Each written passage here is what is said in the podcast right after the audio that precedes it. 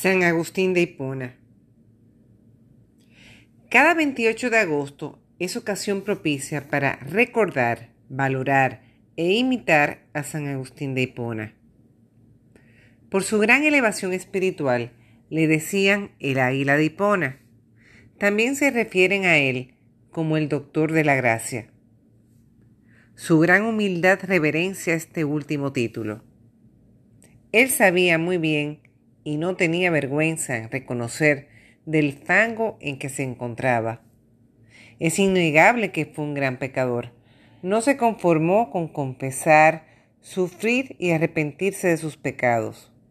Los escribió y junto con ellos narró los inenarrables toques de gracia que están recogidos en un libro mundialmente conocido como las Confesiones de San Agustín, el cual recomiendo ampliamente su lectura.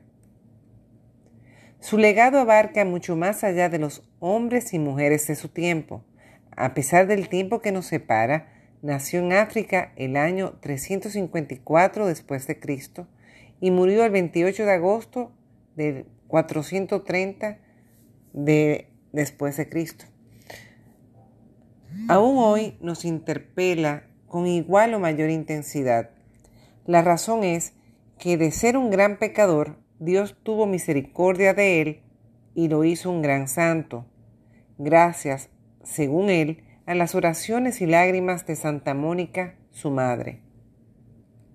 Pero también de los más sabios cuya influencia en el pensamiento cristiano nos anima en claridad y fervor a seguir los pasos de él.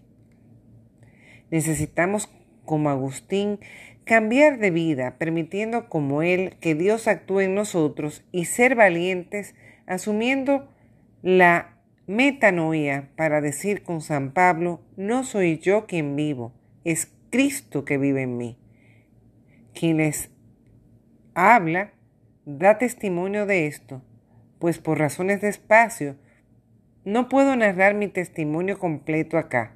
Lo que sí les aseguro que su lectura caló profundamente en mi alma y Dios lo usó para atraerme aún más a Él.